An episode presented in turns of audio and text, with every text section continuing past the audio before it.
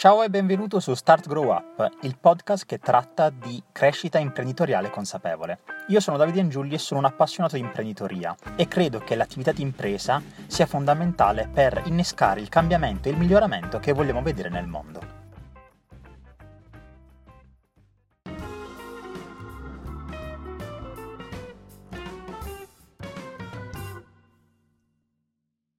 Benvenuti a tutti in questa nuova puntata di Start Grow Up. Qui con me c'è Vincenzo Moretti. Ciao Vincenzo. Ciao, ciao Davide, buonasera a tutti. Allora, Vincenzo, io come domanda classica che ho per iniziare, per iniziare un po' questa chiacchierata, questa discussione che vogliamo intavolare oggi, ho una domanda di rito. Semplice, niente di complesso, anche se c'è chi ogni tanto mi dice no Davide, questa domanda è complessa. Io la faccio, poi vedi tu come, come la reputi più giusta. La domanda è mi piacerebbe ti, ti presentassi quindi dicendoci chi sei e di che cosa ti occupi quotidianamente. Uh, Vincenzo Moretti, uh, di formazione sono un sociologo, uh, in particolare sono un sociologo dell'organizzazione, ma insomma sono un sociologo curioso, quindi eh, mi occupo di tante cose.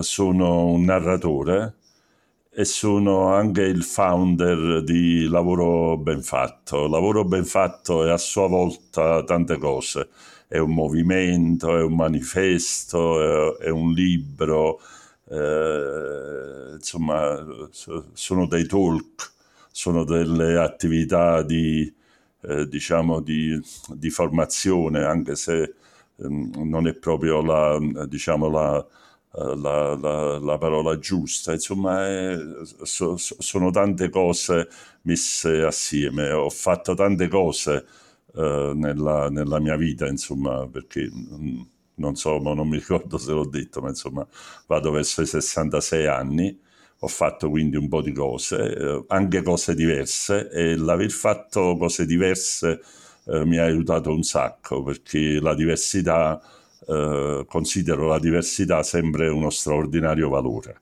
Ogni volta che ti trovi in contesti e in situazioni diverse ti devi eh, settare, riprogettare, riprogrammare un po' delle cose che, su, nelle quali eri, eri, sicuro diventi insicuro e, e, tutto questo naturalmente comporta dei problemi, dell'impegno, del, del, del lavoro, talvolta anche delle, delle, delle, insomma, delle tensioni, sicuramente tanto lavoro, però è anche e soprattutto una straordinaria, incredibile ricchezza. Vuoi sapere pure delle cose più personali? Ho due figli. Quello, eh, quello che vuoi. No, no, voglio dire... No, a parte, a parte, gli scherzi, Vincenzo, guarda, già questa introduzione che hai fatto, secondo me, è fantastica. Hai detto un sacco di, di spunti interessanti per questa conversazione. In particolare, mi hai parlato di essere un narratore e quindi sì. ti chiedo cosa significa per te essere un narratore? Guarda, ehm, essere un narratore per me significa... Eh, innanzitutto essere. Guarda, io ci stanno delle cose, non è un gioco di parole, ci stanno delle cose che hanno naturalmente hanno uh, segnato, ci stanno delle parole che segnano le nostre vite. Una parola è sicuramente lavoro. Ti ho detto che ho fatto tante cose anche diverse, però uh, una, una uh, diciamo una, una, una, linea conduttrice, un, una parola chiave, come diciamo adesso, un hashtag è sicuramente lavoro e poi lavoro ben fatto. Un'altra parola è racconto. Sono cresciuto con i racconti, i racconti di mio zio, i racconti di mio nonno, i racconti di mio padre. E, e, e naturalmente ci ho lavorato da narratore, da sociologo. La narrazione, come sai, è molto importante anche per l'impresa adesso lo diciamo, storytelling eh, esatto adesso diciamo lo storytelling aziendale è diventato di moda ma insomma un po' di persone curiose e eh, da tanto tanto tempo insomma che ci lavorano su.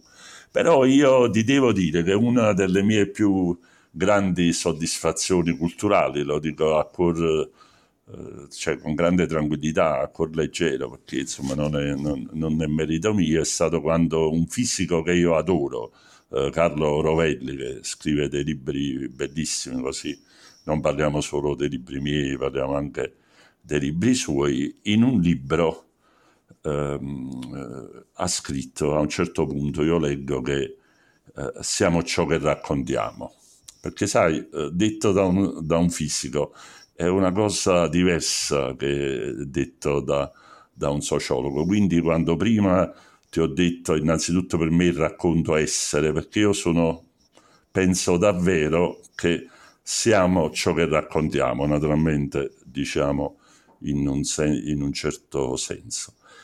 Uh, l'altra cosa principale, importante, perché altrimenti ti tengo qui fino a domani mattina, perché questa è proprio la, diciamo, una cosa di cui sono innamorato. L'altro tratto importante è che io uh, racconto per cambiare il mondo. Eh, anche questo, uh, dire cambiare il mondo, sai, sembra quelle cose che vanno meglio a 15 anni che a 65 anni. Però non è così, perché io, eh, come dire, io il mondo cerco di cambiarlo partendo da me e dalle cose che ho vicino. E, e in questo trovo una soddisfazione perché, diciamo, cambio piccole cose, cambio piccolissime cose che però sono cose che eh, riesco grazie a, a, a, tante persone straordinarie, sai perché Davide io sono anche una persona molto fortunata, io incontro sempre persone belle, cioè la mia vita non ti puoi immaginare filosofi, fisici, cioè eh, la gente più varia che mi, mi ha donato la sua, la sua amicizia, il suo tempo, i suoi pensieri, e questa, diciamo, come dire, è una straordinaria, una straordinaria fortuna. Allora, eh, se tu ti alleni a tenere assieme il, il cambiamento che fai eh, in te stesso, con il cambiamento che fai con l'amico tuo o l'amica tua, con il cambiamento che si può fare nel mondo, tu contemporaneamente fai una cosa piccola che però è pure una cosa grande, perché non è fine a se stessa, non muore in quella cosa che... Eh, io sto qui per un esempio di questo tipo, un amico nostro che si chiama Giovanni Re, a un certo punto si piglia la briga, immagino poi ci arriviamo sul lavoro ben fatto, ma insomma io che non sono imprenditore, hai sentito, sono un, un sacco di cose, ma non sono imprenditore, quindi non sto nel primo range delle, diciamo, dei giri tuoi. E lui a un certo punto ti dice guarda conosco questo matto che secondo me se, se tu ci parli ti piace eccetera eccetera e crea una relazione con te io ecco, in questo sono bravo, cioè eh, se stabilisco un rapporto vero, al di là che stiamo facendo l'intervista, ok? Tu hai un modo di sorridere che mi piace, hai un modo di porti che mi piace, poi io il rapporto con te lo coltivo, cioè, come devo dire, c- cerco di, di, di dare senso alla nostra, alla nostra, relazione. Naturalmente non sempre ci si riesce perché ognuno di noi è preso da centomila cose, però eh, vedi una delle cose più, più, potenti del lavoro ben fatto è il fatto che ci si abitua.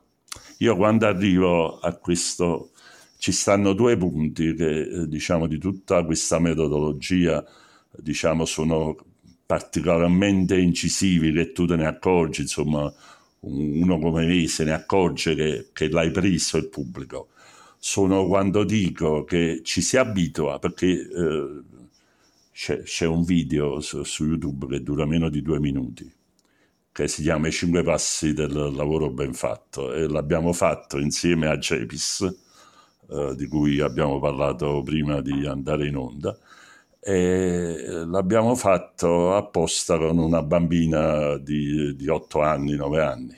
Ok? E lei a un certo punto mi chiede, sono cinque domande, ripeto, durano meno di due minuti, mi chiede come si fa. E io le rispondo ci si abitua. Questa è una prima cosa che colpisce perché sembra banale, ma in realtà è semplice, ma non è banale. Ok? Io e te che abbiamo gli occhiali, non è un, un fatto, uh, come dire, di DNA che ce li mettiamo sul naso. Ce li mettiamo sul naso perché all'inizio, quando ci, ce li siamo messi la prima volta, cioè, le cuffie ce le mettiamo nelle orecchie perché ci siamo abituati a metterle nelle orecchie. La prima volta qualcuno ce, quando ce l'ha dovuto spiegare, quando abbiamo imparato ad allacciare le scarpe. Adesso allacciamo qualunque tipo di scarpe, però all'inizio diciamo ce l'hanno dovuto spiegare quando eravamo bambini in due diciamo epoche diverse. Ora la cosa interessante qual è? Che quando tu ti sei abituato a farla bene una cosa, non smetti più ci vuole più fatica a farla male. Questo dal punto di vista delle, per esempio delle imprese è molto interessante, secondo me, da sociologo dell'organizzazione. Se tu ti abitui a fare bene il tuo lavoro, lo puoi fare mentre pen- eh, non dico sempre pensi ad altro, ma lo puoi fare in assoluta ris- eh, rilassatezza. Se noi ci vogliamo mettere una, eh, come dire, eh, di proposito, perché una volta succedendo può accadere, ma se di proposito ci vogliamo mettere la scarpa destra al piede sinistro, dobbiamo stare attenti, perché se stiamo rilassati, 99, fammi dire, 999 volte su 1000, noi ci mettiamo la destra col piede destro e la sinistra col piede sinistro se è per far ridere al nostro figlio, al nostro nipote, i bambini della classe, vogliamo fare una cosa buffa e vogliamo inciampare, però dobbiamo stare attenti, perché appena non ci pensiamo, ce la mettiamo nel modo giusto. cioè, per fare una cosa nel modo sbagliato, una volta che ti sei abituato a farlo nel modo giusto, è più faticoso, ci vuole più tempo e ci vuole più attenzione. Per cui dire praticamente che l'eccellenza è questione di abitudine. Di abitudine. Ti abitui, ti a, abitui fare... a, fare... le cose, acquisisci un metodo. Poi attenzione, qui adesso tu con questa cosa, come diciamo a Napoli, hai sfruguliato il, lo studioso del processo decisionale che è in me. Attenzione, questo non è che ti dà la garanzia sul risultato, perché bisogna distinguere l'approccio dal risultato quello che è certo è che con l'approccio giusto, 8 volte su 10, 7 volte su 10, c'hai il risultato. Non lo hai sempre perché il risultato dipende dalle risorse che hai a disposizione, talvolta dipende anche dal caso, come mi piace dire, eh, il gioco del calcio, il gioco del pallone è, è pieno di tiri sbagliati che diventano gol e di tiri perfetti che vengono parati. Cioè, però se giochi bene... Però se giochi bene, 7-8 volte su 10 vinci la partita. E quindi diciamo questo aspetto dell'abitudine. L'altro aspetto straordinariamente interessante per tutti, credo anche per le persone con le quali abitualmente hai a che fare, è il fatto che fare bene le cose conviene. Anche qui, sai, è, è, una cosa incredibile, ma io non è che, come dire, io potrei fare una delle cose più belle che ho fatto. Eh, ho fatto un lavoro in Giappone, a Riken, in uno dei più grandi istituti di ricerca del mondo, ho avuto l'onore di parlare col presidente, lì lavoravano 6.000 tra scienziati e ricercatori, il presidente premio Nobel per la chimica a Noiori, è stata per me un'esperienza straordinaria stare un mese lì insieme a loro. Io studiavo l'organizzazione della scienza, insomma, poi ho scritto delle cose sull'organizzazione della scienza eh, rispetto al processo decisionale, la serendipity e il sense making. Ok? E, e, vedi, in, eh, diciamo, di quelle cose lì, io parlo poco come esempio, perché sai, dice lo scienziato, quello già, il premio Nobel, però tu pensa, eh, diciamo, a preparare un qualunque piatto che ti piace. Facciamo un esempio semplice così me la cavo eh, brevemente, eh, la, eh, diciamo, la, la, la pasta con le patate cioè tu per fare la pasta con le patate, comunque ci vuole la pasta, ci vogliono le patate, ci vuole l'olio, ci vuole l'acqua, ci vuole poi il sapone per lavare le stoviglie, ci vuole l'acqua sia per cucinare che l'acqua per lavare piatti e stoviglie. Devi mettere la tovaglia, se ti cade qualcosa sopra ci vuole altra acqua per lavarla e ci vuole energia elettrica per lavarla in lavatrice. Sono tutte delle risorse per fare questa pasta e fagioli la fai bene o la fai male, ci vogliono sempre 20-25 minuti. Uguale dal punto di vista del tempo. Ma qual è l'unica cosa che dà senso a tutto questo? Il fatto che quando tu ti mangi sta pasta, scusa, non è fagioli e patate, ma è uguale per i fagioli, è uguale sì, per sì, un ma piatto. Ci siamo capiti, esatto, esatto, è uguale per qualunque piatto.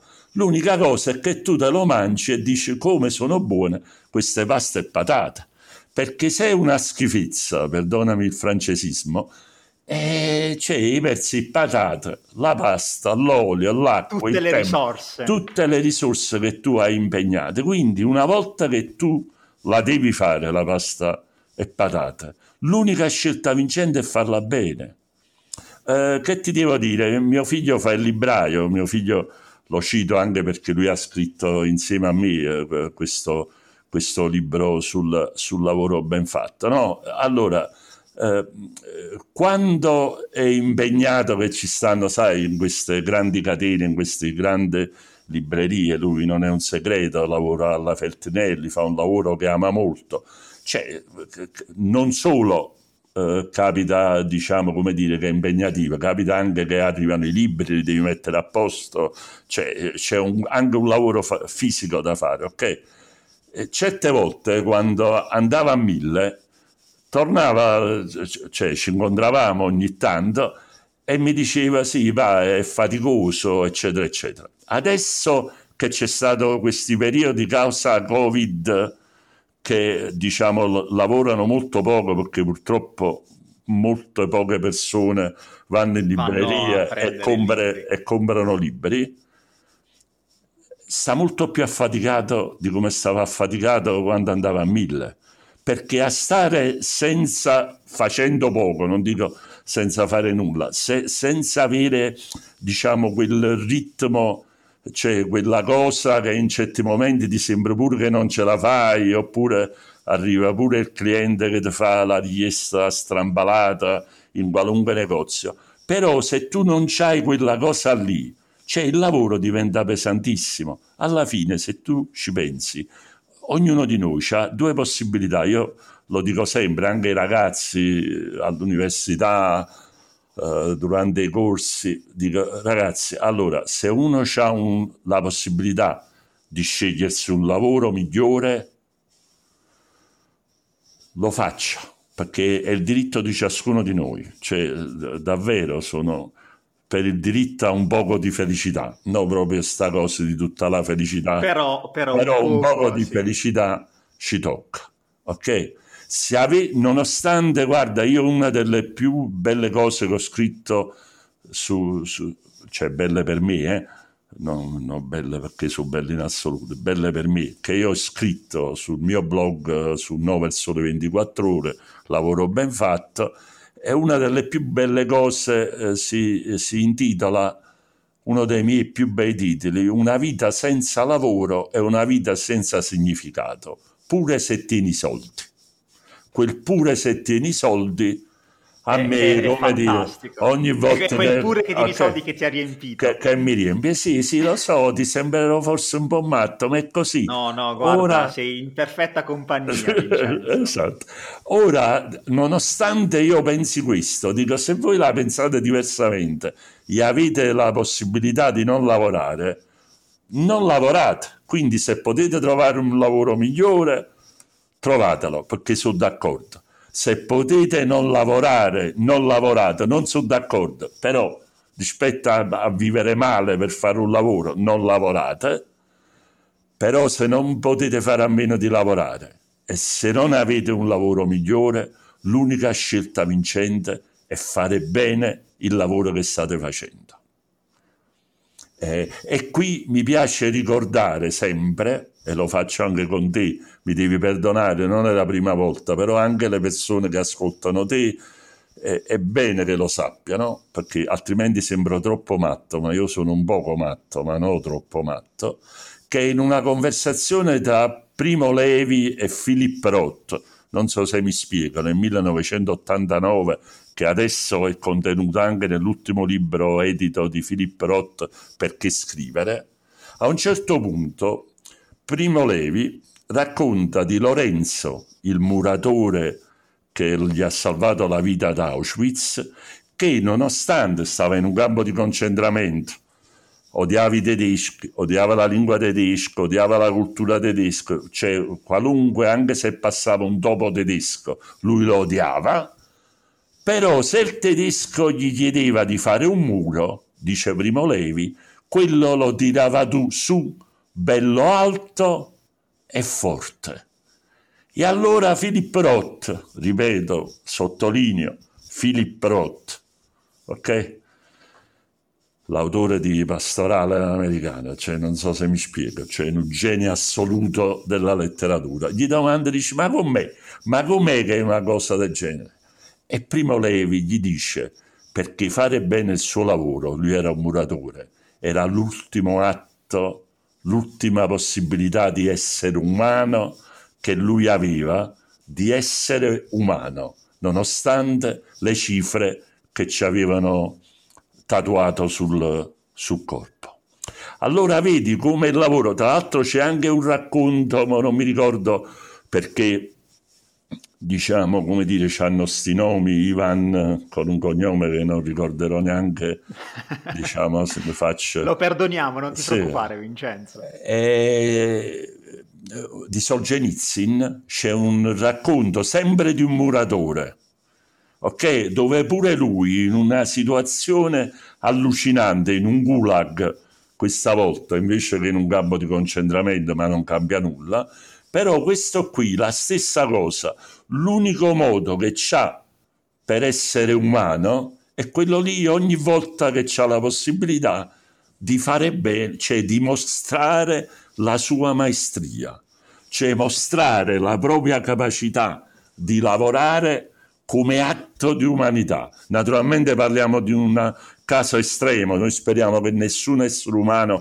si debba mai più trovare in una situazione di questo tipo, ok? Però questo per dire, quando certe volte sento i miei giovani amici, eh, i ragazzi che frequentano i corsi o che incontro, eccetera, che dicono no, il lavoro non mi piace. Torniamo sempre là, non ti piace, ce l'hai uno migliore, no, puoi fare a meno di lavorare, no, fatelo piacere, ma non per il tuo imprenditore. Per, per, espressione, per, il... per, espressione, di quello che sei. Esatto, perché è l'unico modo di non andare al manicomio, è l'unico modo di prepararti a migliorare per poter trovare una cosa migliore, perché altrimenti vivrai una vita così da sfigato che a un certo punto ti, ti, convinci pure tu che sei uno sfigato, mentre tu sei una risorsa, non sei uno sfigato.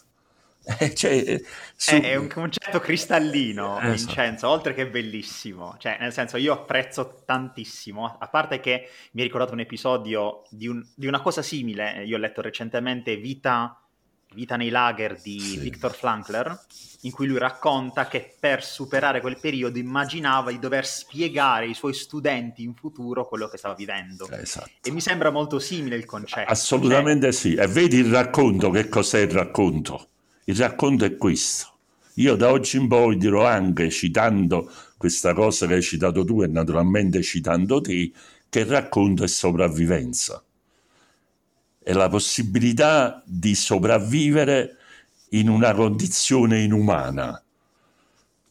C'è, diciamo, l'idea del poter condividere con altri, ok? Non voglio andare in discorsi complicati, ma lo stesso Primo Levi, se ha avuto poi dei momenti di difficoltà, è perché c'era un orrore che non si riusciva a trasmettere.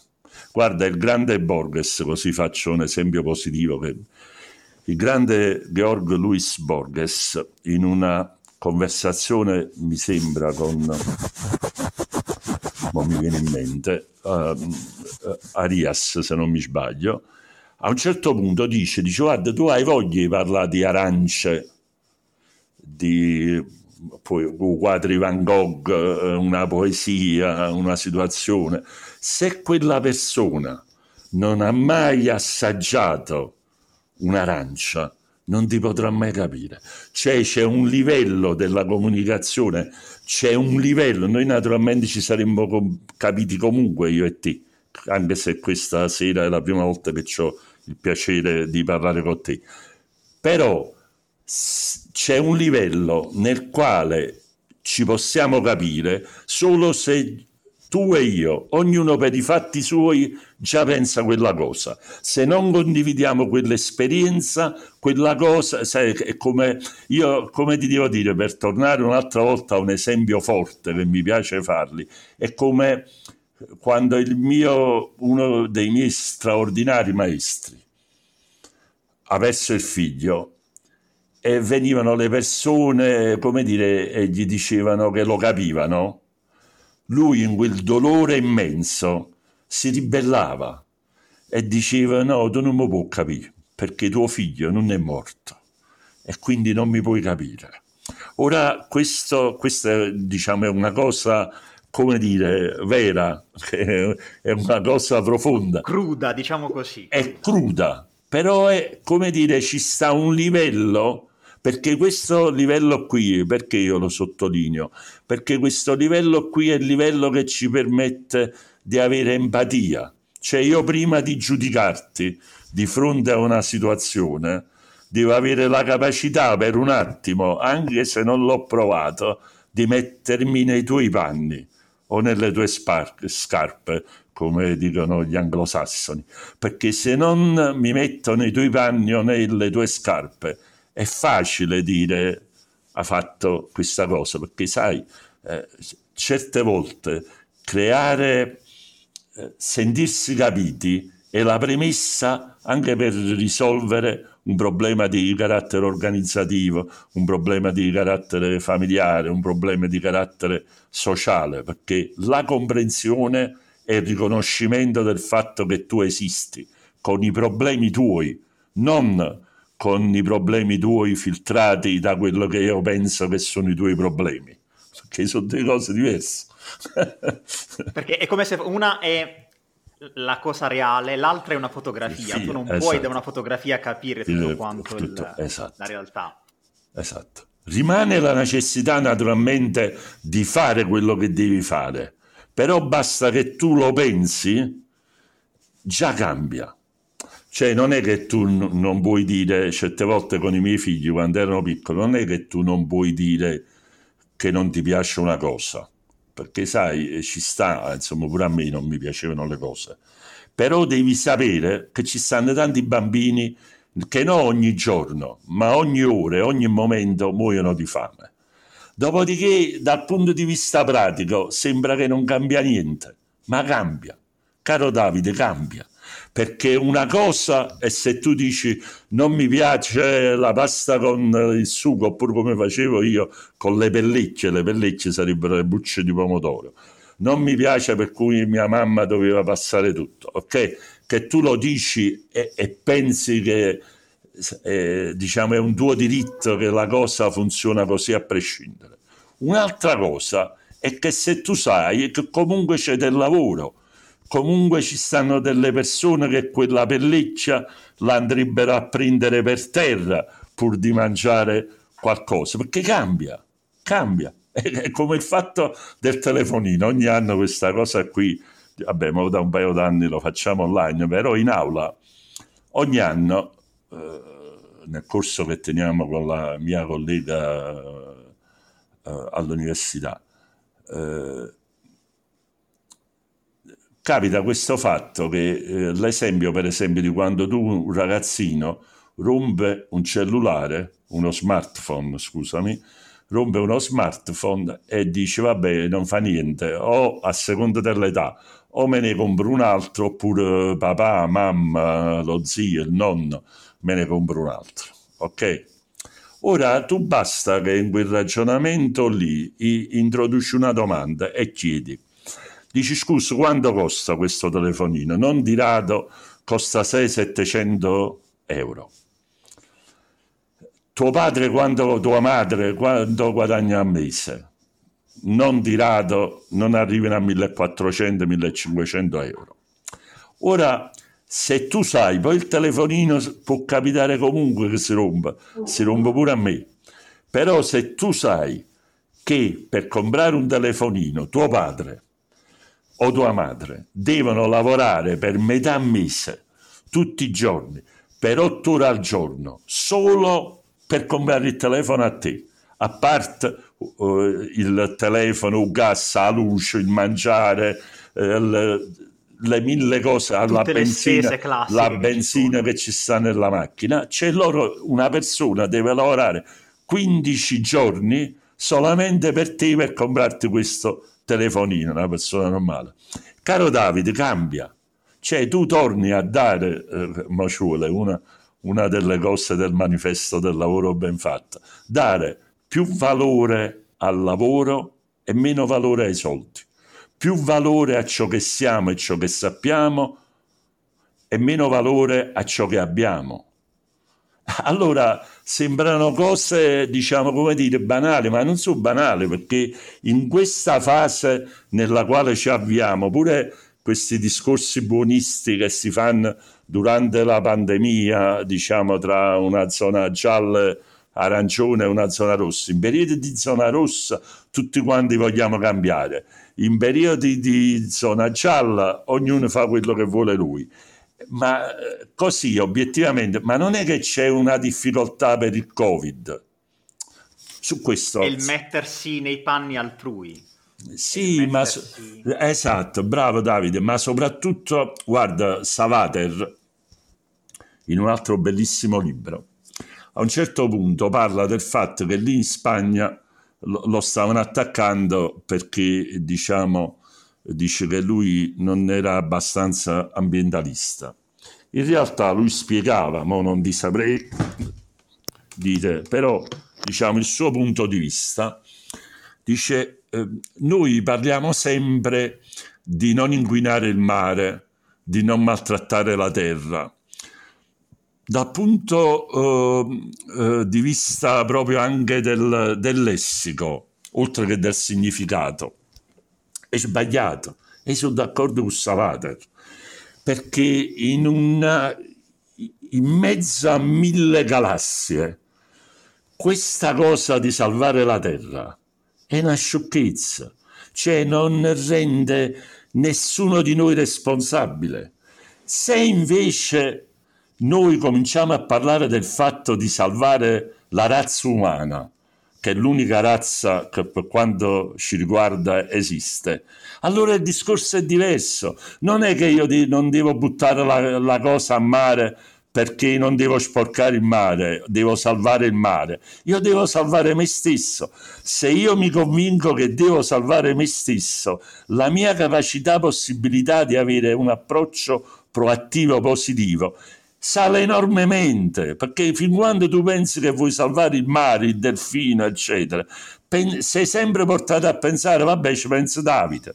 Io non fa niente, eh, Davide ha buttato a mare un litro di succo di frutta, che fa che io ho pure se messo 3 kg di deodorante prima di fare il bagno, che fa che io mi metto un poco di crema se tu invece dici aspetta un attimo, il problema non è che dobbiamo salvare il mare, ma che dobbiamo salvare noi stessi, questa cosa qui ci chiama a dare una risposta e ad avere un'altra volta un approccio consapevole.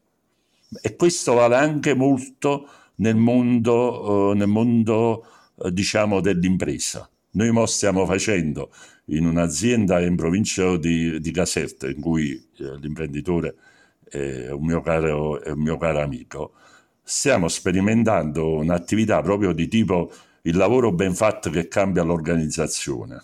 Ok, su, su, sul blog.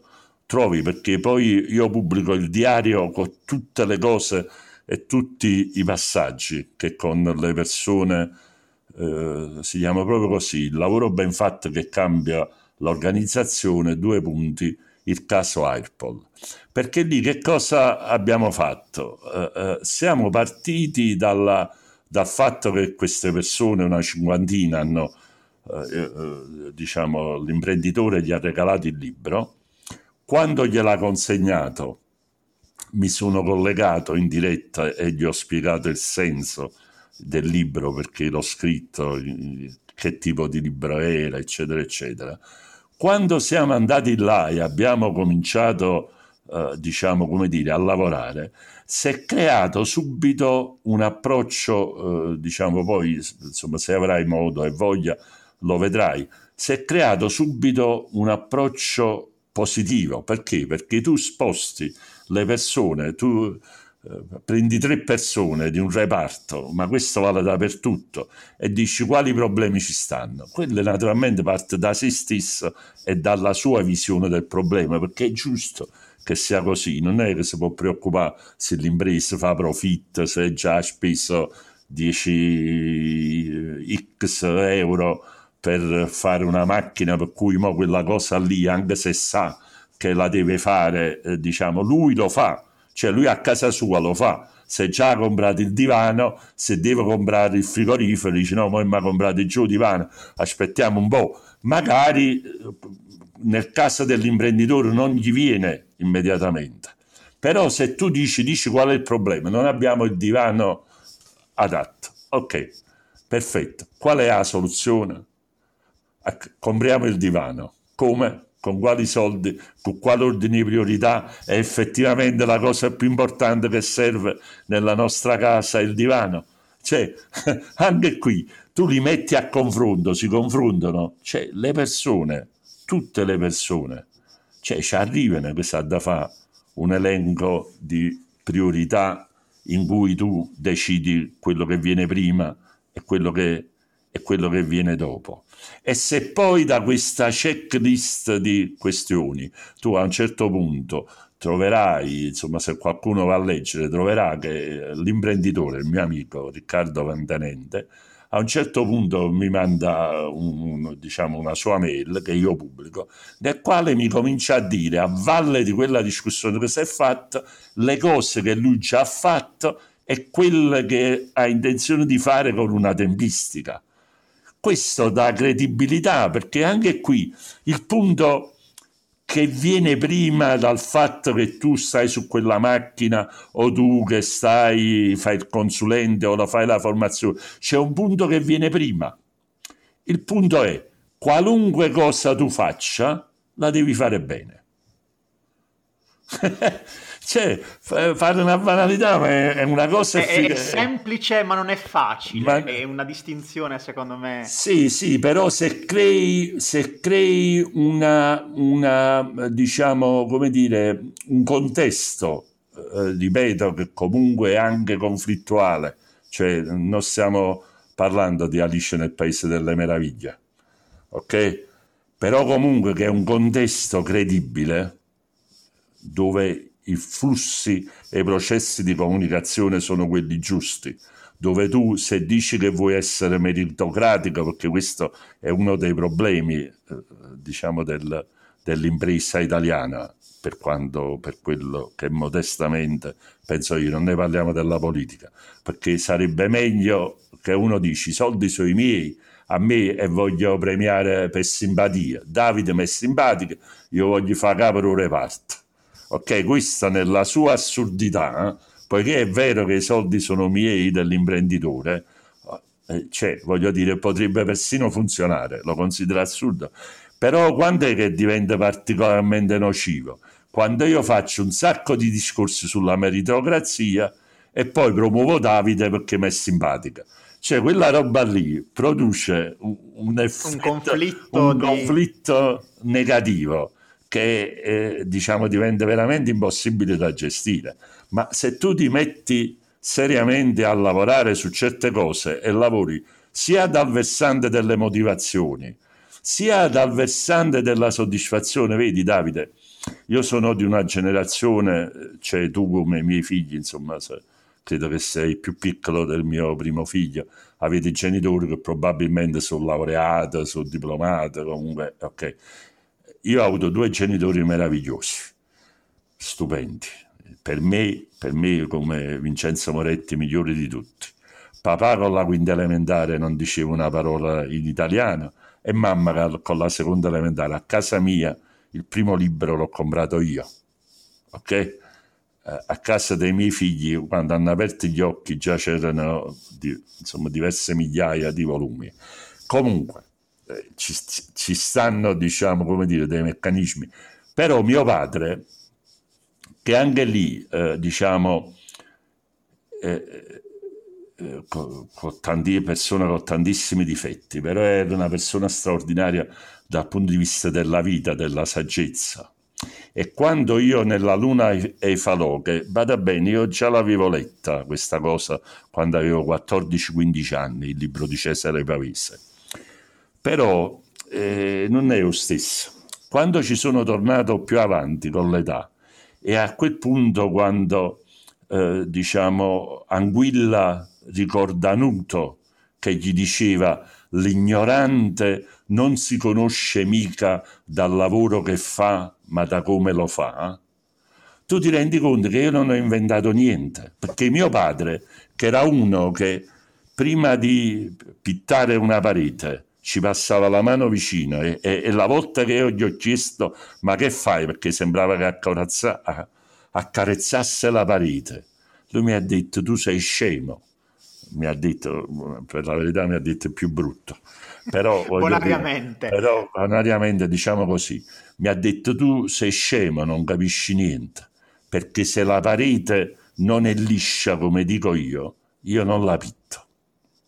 Ora tu ti rendi conto che eh, quando io riprendo Pavese e l'ignorante dico no, papà non, non conosceva la grammatica ma non era un ignorante, perché papà il suo lavoro, sia di muratore che di elettricista, lo faceva bene. Capisci per la società italiana se anche con il tuo aiuto noi riusciamo a far passare questo concetto che non è mio, perché sai, a me su Fattrice ha scritto un libro e cose, insomma, il mio blog è stato, ha 730.000 storie lette, ogni storia ci vuole mezz'ora per leggere è una cosa allucinante in tempi in cui andate sempre tutti di fretta, dice che avete sette secondi di tempo che poi dovete passare a un'altra cosa, eccetera. Nonostante questo, queste storie si leggono. Però per fortuna questa cosa qua non l'ho detto io, cioè l'ha detto uno molto, molto, molto, molto, molto più importante di me, Cesare Pavese.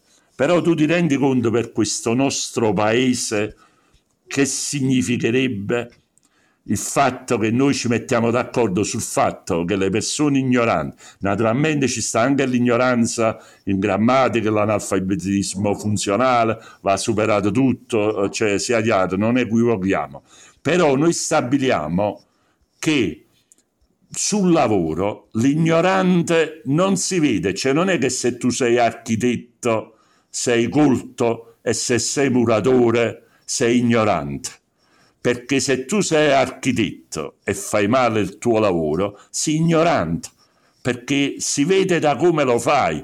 I ponti cadono perché architetti ignoranti e certe volte anche collusi e corrotti non fanno bene i ponti. Cioè, è chiaro, spostare il concetto di ignoranza dal titolo che tieni a come fai il tuo lavoro Caro amico mio, permettimi questa locuzione, ma guarda che cambierebbe un sacco di cose in Italia. Cioè il fatto che tu non vieni giudicata per il lavoro che fai. Cioè, io ho incrociato persone, una donna che puliva un bagno pubblico, poi dopo è uscito pure sui giornali, eccetera, e lasciava un messaggio in questo gabinetto pubblico dove c'era, c'era scritto a te che vieni a servirti qui trattalo bene perché questo è il mio posto di lavoro. C'è, eh, c'è ci sta una dignità del lavoro, sta, che naturalmente poi a me mi è piaciuto pure fare il sociologo e non il muratore come mio padre, cioè sia chiaro, è un discorso molto concreto, però stravolge completamente quello che è il senso di dire no, ma quello è ignorante, fu postino, dipende È ignorante. E non che cosa fa. Eh, esatto. Ripeto, ci tengo per i tuoi ascoltatori, Cesare Pavese.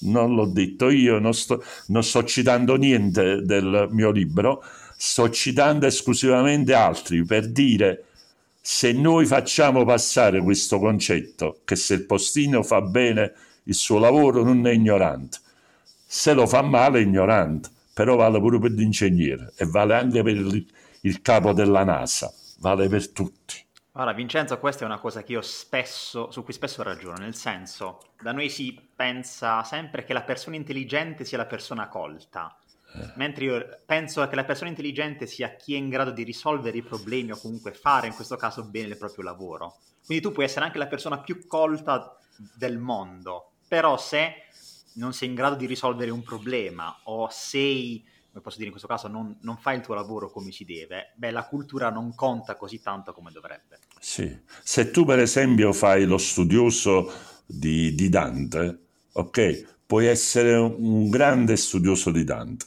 Se però non sai insegnare, perché una cosa è essere uno scienziato anche di Dante e un'altra cosa è insegnare Dante, su due mestieri distinti, ok? E se non sai insegnare, non sei un bravo professore eh, cioè, non, non, si scappa.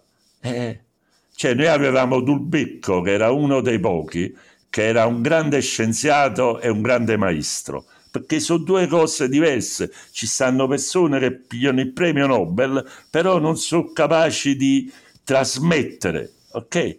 Lui era uno che riusciva a fare tutte e due le cose. Dal laboratorio di Dubecco negli Stati Uniti sono usciti quattro, ecco qua mo, è l'unico momento perché te, te, la vorrei far vedere questa mano a chi ci ascolta mentre fa il segno del 4. Sono usciti altri quattro premi Nobel e noi a Dubecco l'abbiamo fatto andare negli Stati Uniti perché questo paese, per motivi vari, diciamo così, politici, mise a capo del corso di ricerca un'altra persona che, che, rispondeva a delle logiche e lui a un certo punto piglia se ne va e se ne va. Sulle scoperte di Dulbecco sull'ingegneria genetica che è cominciata da lì cioè c'è sta un'economia ripeto qua parlo con cognizione di causa il mio, il mio lavoro in Giappone eccetera. Cioè ma fa paura dal punto di vista del business, ma lo stiamo vedendo con sta roba dei vaccini, che cosa significa la genetica. E l'uomo che l'ha portata negli Stati Uniti, che adesso fanno tre vaccini, quattro vaccini e noi forse usciamo a ottobre, è stato un italiano, Renato Dubecco. ok? E questo è un paese che quando io all'Università di Salerno, nel mio secondo o terzo anno di insegnamento lì, ho insegnato sociologia dell'organizzazione lì per 10-11 anni, ragazzi bravi, eh? alcuni di loro eh, hanno preso delle strade meravigliose di cui sono onorato e orgoglioso quando io ho chiesto, mi piace molto fare giochettini di, di questo tipo, all'inizio del corso ho chiesto, dico, ma chi di voi conosce Renato Dubecco? Su un centinaio di loro hanno alzato la mano dieci e su questi dieci due sapevano che era uno scienziato, altri otto lo conoscevano perché aveva fatto Sanremo insieme a Fabio Fazio nell'anno di Letizia Castà, l'altro diciamo grande interprete accompagnatore di Fabio Fazio, per carità una bellissima esperienza, dimostra l'intelligenza dell'uomo, anche di Fabio Fazio di averlo scelto, tutte cose meravigliose, ok? Però su 100, due sapevano che era uno scienziato, e gli altri, altri 8, lo conoscevano. lo conoscevano perché era uscito a Sanremo, altri 90 non lo conoscevano. Allora, questo, queste cose qui, diceva sempre mio padre, mio padre molto giovane mi, mi parlava, io ero molto giovane, ero un guagliuncello, un ragazzino, 11-12 anni, mi parlava, io poi, come dire, le principali, le subordinate, mio padre eh, sapeva dire quello che viene prima e quello che viene dopo. Voglio in da ogni situazione, ragazzo, in ogni situazione tu devi capire quello che viene prima e quello che viene dopo, perché le cose non stanno sullo stesso piano. E poi aggiungevo un'altra cosa, che poi, diciamo, Matrix Revolution, ogni cosa che ha un inizio ha una fine. Mio padre era un campione mondiale.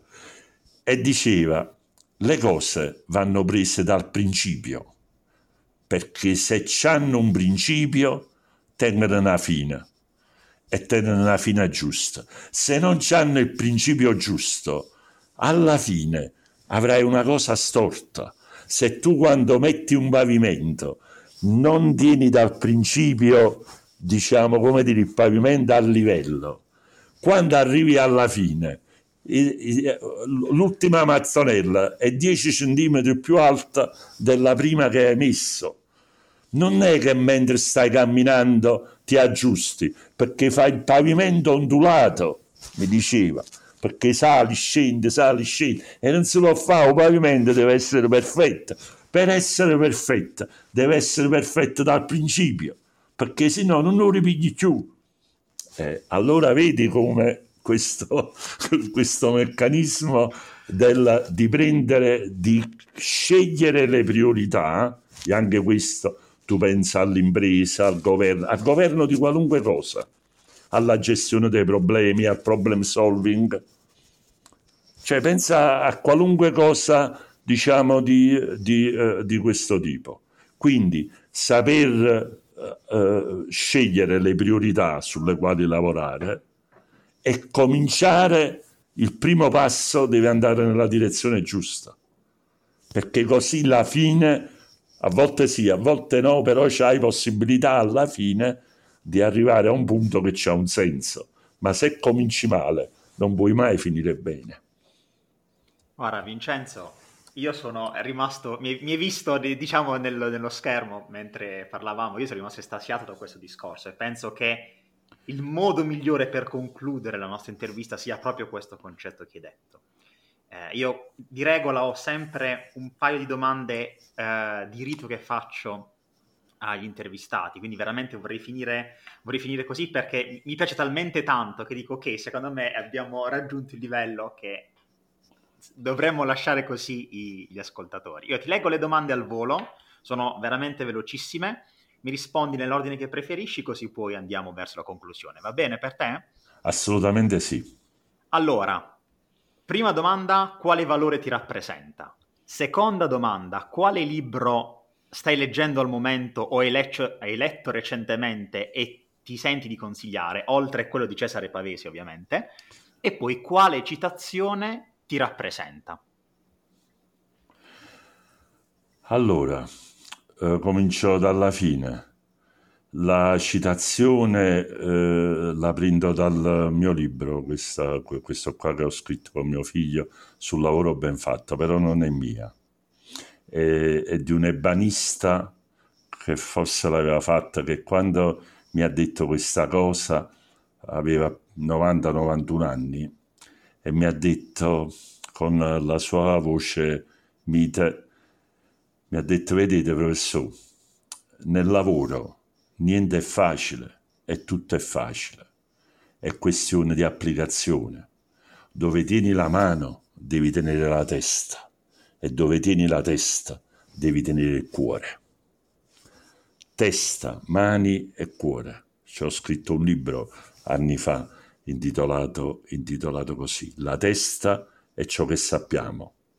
Le mani sono ciò che sappiamo fare il cuore e la passione, l'impegno e il rigore che mettiamo in quello che facciamo. Lui si chiamava Antonio Zambrano ed era uno straordinario maestro e banista di Castel San Giorgio in provincia di Salerno. Davide, ti ringrazio molto di avermi dato la possibilità di ricordarlo, perché la citazione grazie, che più, più mi rappresenta è questa. Le altre cose che hai detto la parola che... che il la, valore che ti rappresenta. Il lavoro, sicuramente il lavoro, il lavoro, la solidarietà, i diritti, questa roba qui.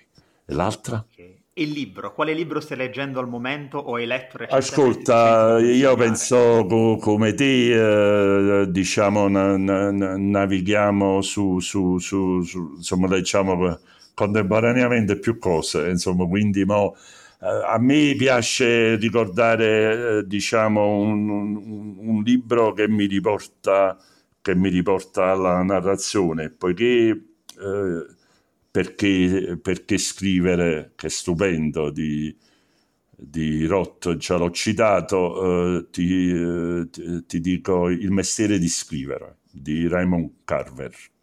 Il mestiere di scrivere, ci stanno, diciamo, dei... per chi vuole raccontare, per chi vuole raccontare qualunque cosa, ci stanno delle perle, delle bellezze. A un certo punto ci sta una citazione, mi sembra, eh, vado a memoria, mi potrei sbagliare, di Guy de Maupassant che dice non c'è niente di più potente, di, non c'è niente che trafigge il cuore come un punto messo al posto giusto, una cosa del genere.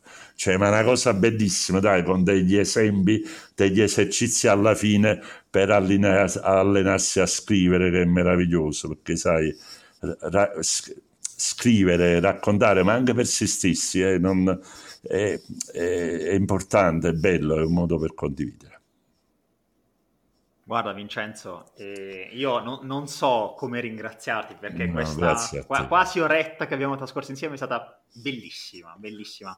Non ho fatto le domande che faccio di solito, ma sentivo che tutti gli argomenti di cui stiamo parlando erano quelli giusti e quindi immagino anche che gli ascoltatori apprezzeranno. Io quindi veramente ti ringrazio un sacco per essere stato qui con me oggi, Vincenzo grazie di cuore, davvero dal profondo del cuore a te. Perdonami, sono un po' indisciplinato. no, invece è... sei perfetto così, Vincenzo, eh. per favore, sei veramente perfetto così. Io ovviamente ringrazio anche gli ascoltatori che avranno magari ascoltato fino a questo momento la nostra chiacchierata e noi ci vediamo a una prossima volta. Ciao Vincenzo. Ciao, ciao a tutti, ciao.